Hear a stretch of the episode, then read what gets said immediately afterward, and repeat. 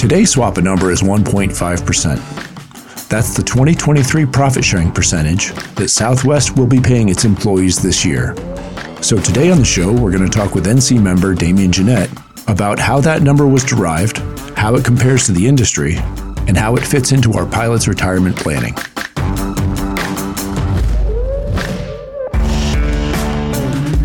Southwest 2068, turn left, heading 250, runway 4 right, clear for takeoff. Left 250, 4 right, clear for takeoff, Southwest 2068. I'm Kurt Heidemann. And I'm Amy Robinson, and here's our interview with Damian.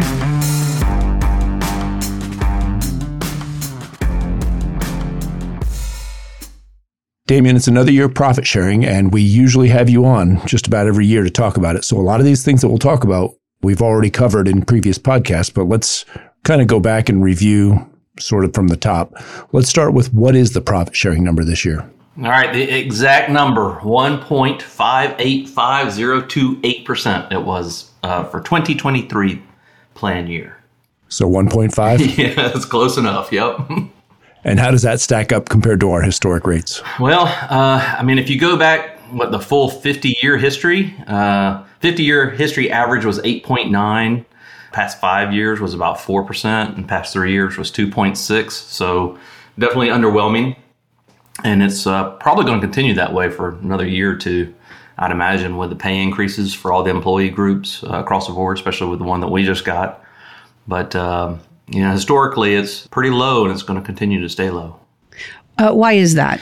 Well, uh, we have a little bit of a revenue problem right now, right? I mean, we have record revenues because of ticket sales, but we also have uh, a lot of cost creep on the expense side of the house, right? So, you, in order to have profit sharing, you have to have profits. And so, those profits have been shrinking. And so, I would expect to, to have that dilution going forward for, for a little bit of time, especially since our contract just got ratified. There'll be some smoothing out of that. You know, flight attendants, when they finally get a contract, that will need some smoothing out as well. So I would suggest that we're going to have some low percentages going forward for, for some time. So, how does that compare with other carriers? I mean, you, you, said you talked about the fact that we we just signed our contract, but other carriers have already closed their contracts. Yeah, good question. So, uh, how do we compare? American was, uh, I believe, about 1.1%. United came in around 8%. And then Delta, though, Delta was, you know, the super magnet there. They came in at 10.4%. They had a $1.4 billion profit sharing uh, for all the employees. It was actually 1.383 to be exact. Um, so that was, you know, pretty colossal, but they also do their profit sharing um, metric differently than we do. Because uh, American got their contract, United got their contract. They kind of me tooed the Delta profit sharing plan. So they all mimic it now, but of course they have higher revenues and higher profit sharing uh, or, or, profits, we'll say, uh, especially since our 2023 year as comparison. A question that always comes up is, you know, how is ours different than theirs? I know that theirs are paid as a bonus. Explain how ours is paid and why. Yeah, so they are considered, uh, not to add confusion to this, but they're considered a cash bonus plan, uh, where ours is, is part of a retirement vehicle. It's actually a 401k plan, essentially, right? And so what we're doing is we're grabbing the first 15% of profits, where at Delta American United, they have a structure where you have to. Um, exceed a certain threshold. So that threshold is is 2.5 billion in pre-tax income. You have to exceed that in in order to get the higher payout. So the first the up to the 2.5 billion in pre-tax income is at 10%, and then over that is 20%. And so, uh, in order for us to do that same metric, it would dilute our percentages quite a bit uh, as comparison. Is there a reason we can't take ours as cash like the other airlines? Well, um, you can. Just you know, that's obviously a part of negotiations. You can have a structure to do that. I will say during our SEP process, the reason that we didn't have a change in this last negotiation cycle was it wasn't very strong in the polling. The polling actually came back and said uh, maintain what we have but enhance it. uh, which I think kind of surprised all of us on the committee. At least it surprised me. But that's why we maintained basically the current book with some additional features uh, on it. But the biggest part I would also mention though is the 15% of pre-tax earnings that is codified. We're, we're the only we're in the only union at Southwest that has that specific metric codifying it. So what I mean by that though is every CBA uh, at Southwest specifically says in there that you can't take away my plan. And in our 2016 contract, we added a provision in there that said that you can't change that formula. So we're the actually the only union at Southwest that you can't change that that pre-tax formula, that 15%. Whereas in the other contracts actually at Southwest, you could actually reduce that down. And so they could change the metric on every other one, but we're the only one that actually has that piece of it codified. Damian, before we get too far away, earlier when you said uh, our profit sharing plan is a retirement vehicle, and then you said it's specifically a 401k. Uh, when you said that, I bet we're going to get a lot of confusion from people who say, well, I have a 401k. Is this the same? Explain the difference between those, between our 401k and the profit sharing plan specifically. Please. Yeah, yeah. So um, I'm going to get very exact here in a second. It's going to add even more confusion, but I think we'll be able to back out of this puddle. Technically speaking, uh, both our 401k plan and the profit sharing plan are profit sharing plans. So there you go. So I'm adding a little bit more confusion to it. So now let's back us up a little bit. The difference is our 401k, the SWAPA 401k, it is a profit sharing plan, but it has what's called CODA uh, availability, right? Cash or deferred arrangement. That's a true 401k in essence, that you can defer part of your cash into the plan or the company's going to put money into it the profit sharing plan as a retirement vehicle, the way it, the plan document says is that it, it, will just receive money from the company and that's the only available source, right? So our plan says you can have both our source and the company source. This profit sharing plan just says the company money can go in there. And so it still has to meet all the IRS limitations, you know, the 401A17 and the 415C uh, and all that good stuff. It still has to uh, comply with the retirement vehicle. Did I clear that up, or is it still uh, dirty as mud? I think you did. Do we?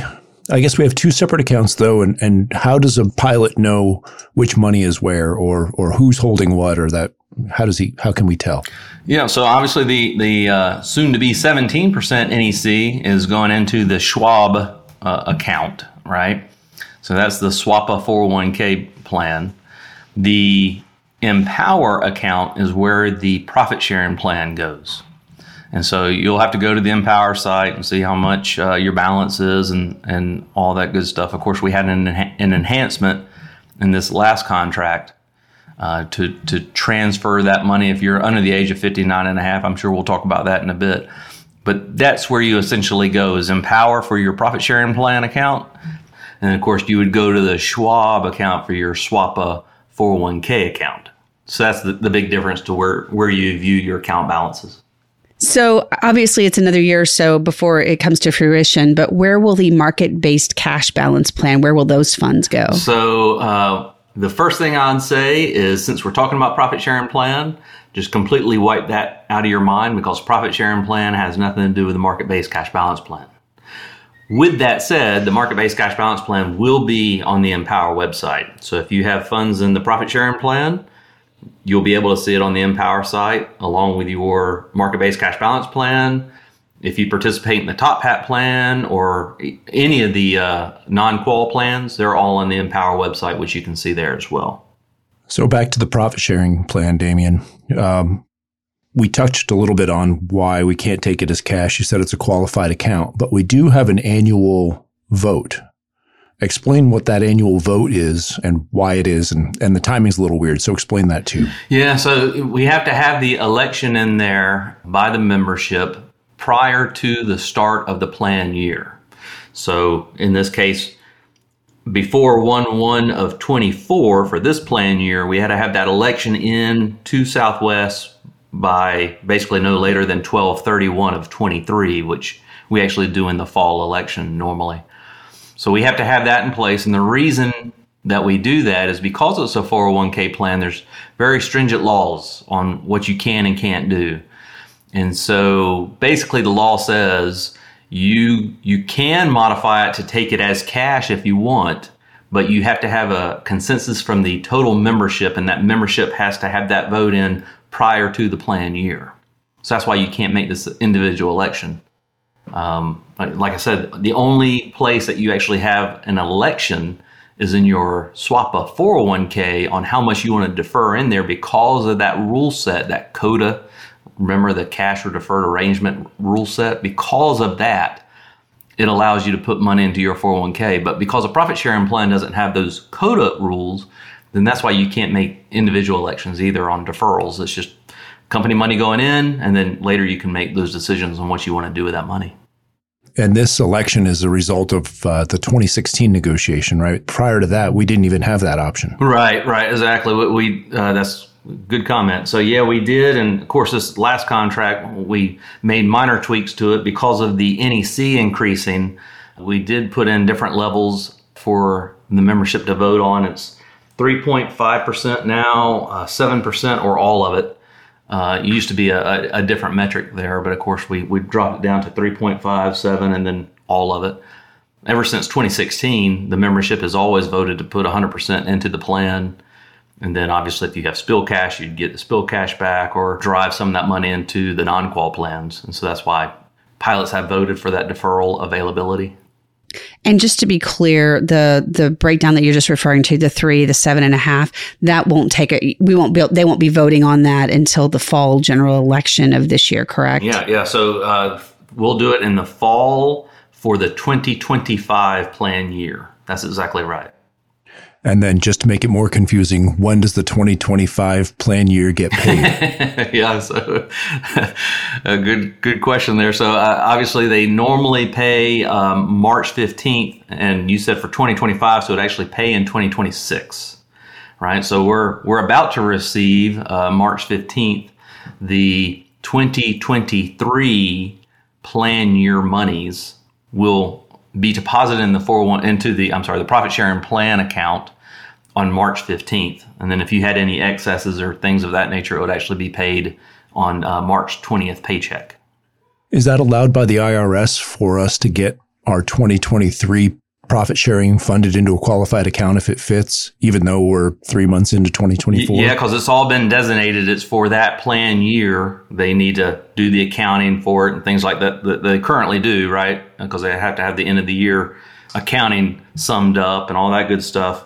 Uh, so yeah, it's definitely allowed by law to to wait off. It could actually they could do it at the end of the next year if they wanted to, but of course we have stipulations in the uh, CBA now that they can't go any more than the last day of April. We kind of put that in as a uh, kind of a buffer in there just in case. But they have historically, especially in the past couple of years since we've had profit sharing to actually pay out, they've been paying it uh, March 15th typically. And what would qualify as profit sharing eligible wages? So that's basically your core money, right? So that's your TFPs time your pay rate. That is essentially what your core eligible wages are. Now, I'm going to get a little bit more trickier here. There's actually two parts to it. And this is this is because our profit sharing plan is a little different than everybody else. So the first segment of your like I said, it's, it's all your TFPs, time your TFP rate, that's your eligible wages. But then you also have to put a line in there, and it's called your 401A17 line. So that's your IRS limit line. Anything below that 401A17, which is the compensation limit, anything below that is eligible to go into the plan. Anything above that would actually be paid back as cash. I, I know that's getting very technical uh, side, but the reason that's important is when you have that 1.585% number that we're talking about, it's being applied to the full amount. However, the 1.585% is only being applied and put into the plan if it's available, can go into the plan if it's below that 401A17 line. So I'm adding a lot of confusion to this, I know, but it's it's part of the IRS rules. So that's why anything above that though would be paid back as cash. Are there any minimum requirements to be eligible for profit sharing? Uh, yeah, so you, you still have to meet the hours of service. We've we've had that for a long time now, but you have to have a, a thousand hours of service, If you have produced at least one TFP in a month, then you get the equivalent value of 190 hours for that month. So that's where that thousand hours, 190 hours per month, that's, that's where all that comes in. There's some stipulations in there too. If you are on a long term disability or, or medical leave or something of that nature, they also grant you uh, a, a block in there as well called 501 hours if you're out for a long term. But you still have to meet that requirement is the thousand hours. Damian, what if I meet the hours of service requirement? I'm here for 10 months, but then I retire in October, say. Will those guys get profit sharing, the retirees, even if they get the year's worth of service? Just as long as they get the hours of service, that's correct. Yeah, they, they will get it in the following year, yes. So you mentioned earlier that there's a 59 and a half provision in the CBA currently. Could you explain that to the membership a little bit more? Yeah, so uh, we added the provision that if, well, so let me say, prior to this contract, the old book said if you were over the age of 59 and a half, you could transfer your profit sharing account every year into the SWAPA 401k plan. The addition that we added was if you're under the age of 59 and a half and you have at least five years of service, meaning that you're fully vested into the plan, uh, you can then do a one time transfer into the SWAPA 401k plan. Now, you can only do it once if you're under the age of 59 and a half, but once you reach 59 and a half, you can do it annually just like the, old book allowed you to do uh, going forward. That little enhancement in there allows you to transfer uh, whatever monies you have in your profit sharing plan account uh, into your SWAPA 401k plan without any kind of tax penalty or anything of that nature. Why would someone want to use that? Give an example. Part of it would be consolidation. Most people don't like to go to different accounts to look at everything. Some people uh, like the investments, specifically in the Schwab 401k plan that we offer. Uh, and also, it would be uh, available to be transferred into your PCRA to, to do any kind of brokerage trades that you normally partake in, maybe. But that, that's the mass majority uh, reasons. Damian, I know it's hard for us to get you to give us advice, but when would a good time to take that transfer be?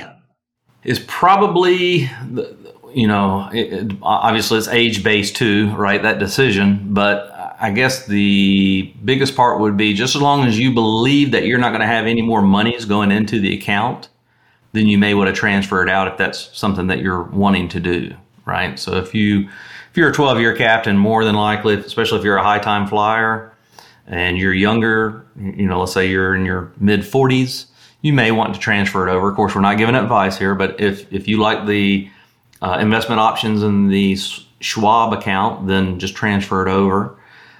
I, will say that the account will remain active so that if you transfer that money over, let's say you're 45, you transfer it over because you don't think you'll have any more monies go into your profit sharing plan account but you do have some go in there, it will go into the account. You just will have to wait until you're 59 and a half to, to transfer it out later.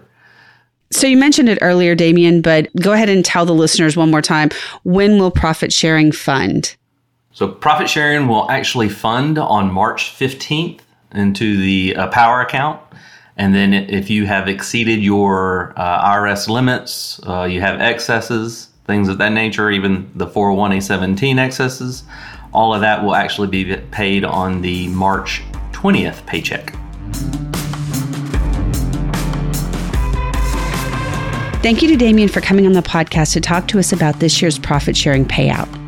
If you have any feedback for us at all, please drop us a line at com at swapa.org. And finally, today's bonus number is $118 million. That's the total amount that Southwest Airlines is contributing to profit sharing accounts this year. As Damian mentioned, that amount is lower than historical averages, so hopefully there will be better news next year.